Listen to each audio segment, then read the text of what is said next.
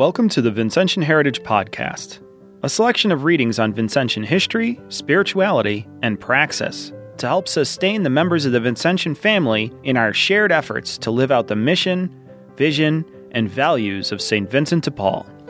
This week's podcast is entitled It is More Than Just the Dreamers. It is read by the author, Reverend Craig Mousin, JD.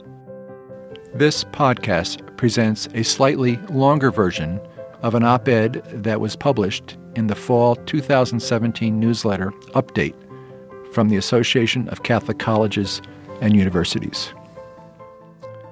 It is more than just the dreamers. For the Academy, it is more than just the dreamers. Much needed attention has already focused on the dreamers, individuals who were brought to this nation at a young age who were unable to become lawful permanent residents or citizens. The Obama administration established the Deferred Action for Childhood Arrivals program that enabled eligible youth the opportunity to remain in the United States under color of law until Congress considered opportunities for citizenship. The Department of Justice announced it will rescind DACA, eliminating the status that allowed such young adults to pursue education and employment. Our institutions welcome dreamers and have graduated many since its inception. Many, such as the president of DePaul University, have issued statements opposing rescission and offering support to the Dreamers as members of our communities. In the summer 2017 issue of Update, the newsletter of the Association of Catholic Colleges and Universities, Gary Miller and Mariela Palacios discussed the importance of building a productive workplace community based on collaboration and dedication to a mission that reflects the values of the institution built through a recognition of the dignity of each individual. They noted that Catholic social thought, while sustaining their point, merged the workplace and the greater community. Miller cited Centesimus Annus, highlighting that each of us works for the needs of our families, community, nation, and, quote, ultimately all humanity, unquote.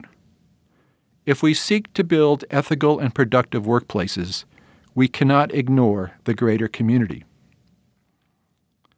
As we gather for another academic year, we must address the tragedies of the greater community that will be brought to our campuses. Recent events, such as the violence in Charlottesville, Virginia, raise tension with how we debate and contest critical issues of racism, the legacy of slavery, xenophobia, and the stain of renewed Nazi ideas permeating our public debate. That debate will and must occur on our campuses. But more anxiety reigns as our returning students, faculty, and administrators bring additional stresses. As the dreamers return, fearing loss of work authorization and facing deportation, our academic community confronts even greater challenges given new immigration enforcement policies. Bishop Joe S. Vasquez, chair of the United States Conference of Catholic Bishops Committee on Migration, warned last February that two new Department of Homeland Security, or DHS, policies threatened our communities. Although almost 10 million persons reside here without authorized immigration status, most experts agree that DHS has the infrastructure to deport about 400,000 persons each year.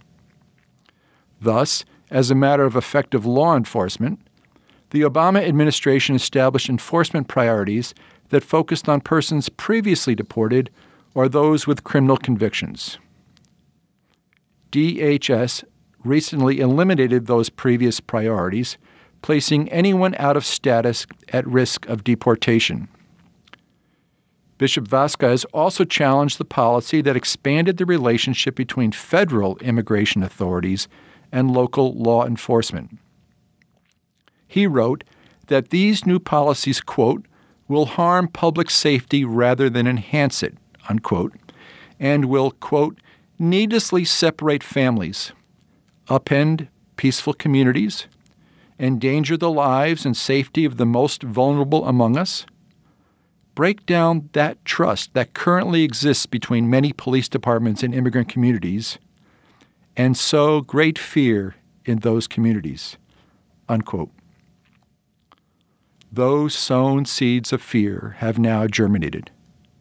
One news story of a deported person may cause a moment of sympathy, but one needs to view the cumulative impact of the many ways that the tactics of the Immigration and Customs Enforcement, otherwise known as ICE, disrupt our communities by infiltrating our homes, cars, parishes, and community places where we gather.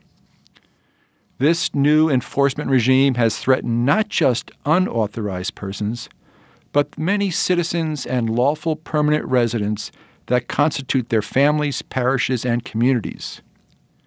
Our students, staff, and faculty live within complex family relationships of citizens, authorized and unauthorized persons, asylum applicants, and others seeking diverse immigration remedies most Catholic institutions proclaim their mission of welcoming immigrants and educating first generation children as they have built their campuses in immigrant neighborhoods.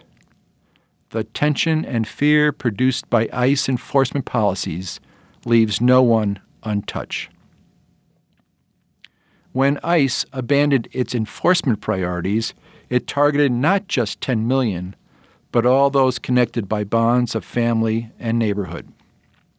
When ICE enters homes or approaches churches and seizes unauthorized persons and citizens suspected of being unauthorized, it casts a blanket of fear throughout our communities. When some of those family and community members attend our institutions, they bring that fear and heartache with them. In the name of law and order, ICE's tactics spread disorder and dis-ease pastors and lay leaders are seized and removed from parishes. Mothers and children are detained in private for profit prisons, enriching corporations by limiting health care and proper nutrition for detainees. Excessively high bonds generate vacancies in our communities and parishes as loved ones remain detained. Private detention facilities, often built far from legal resources, exacerbate the ability of detainees to obtain legal representation. At the height of the Cold War, we heard stories that communist countries often turned children against their parents, which led to prison for parents who refused to conform. We were taught that the United States was different. Today, ICE detains arriving minors to lure their parents to detention and deportation. Technology developed to counter international terrorism has now been turned to domestic surveillance. ICE seized a 10 year old child with cerebral palsy as an ambulance was taking her to a hospital for gallbladder surgery, thus frightening any parent seeking emergency medical care for their children. Parents often pull their children out of public schools when ICE raids occur near schools or seek those very parents taking their children to school. Community health and education suffer from these ICE tactics to the detriment of all. As Bishop Vasquez warned, police departments that cooperate with ICE construct new barriers to victims of crime who believe local police will detain them or other family members. State court judges have requested ICE to refrain from detaining people at public courthouses. The bonds of our democracy demand that not just litigants, but witnesses, jury members, and interested parties freely gather at our courthouses. But if ICE agents detain persons near courthouses, many will refrain from attending, abdicating important rights, or precluding diverse juries of our peers. In California, ICE has tainted labor law proceedings designed to vindicate workers' rights to wages or other benefits when agents arrive to proceedings to check the immigration status of the workers and their family members.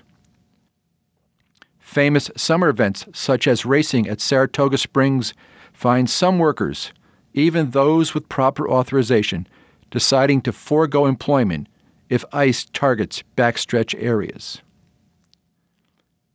Many states have also legislated anti immigrant laws that focus on driver's licenses, rental properties, or health care. Some studies have revealed the cascading negative impact of these laws, initially intended against the unauthorized, have increased discrimination of lawful permanent residents and citizens.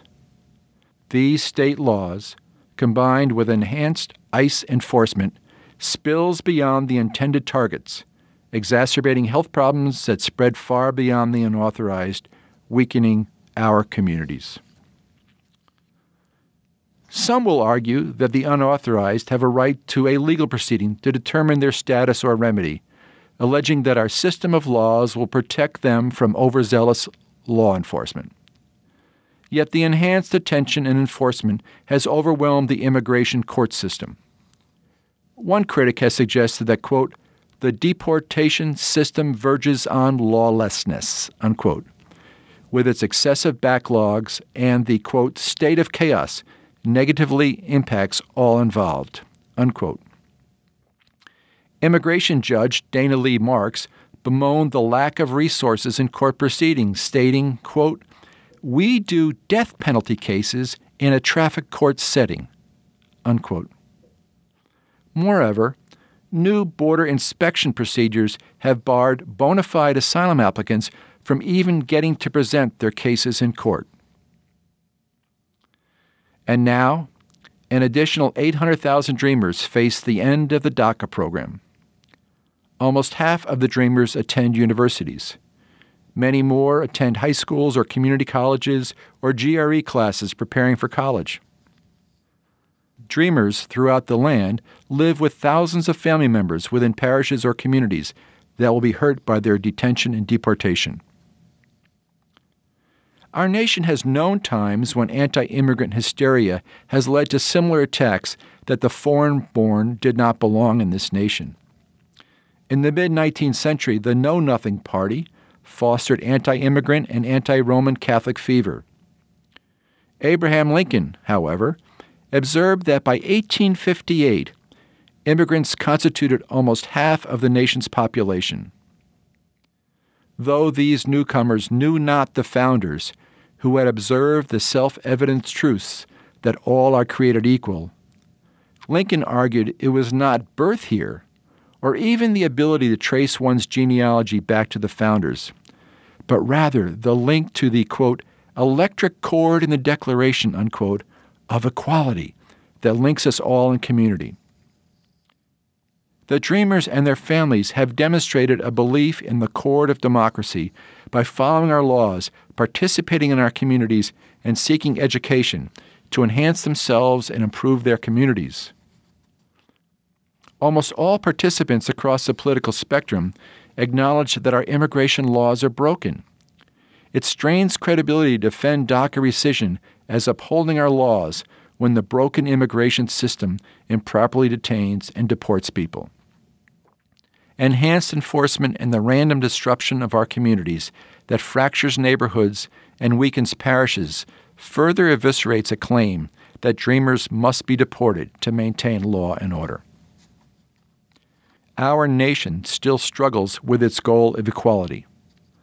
Lincoln's moral sentiment of equality provides a civic language comparable to Catholic social thought's human dignity. Equality's self evidence is revealed through human dignity. It is not just the dreamers, however. Many of our staff, students, and faculty come from communities that deal with the daily consequences of these new DHS policies that deny equality.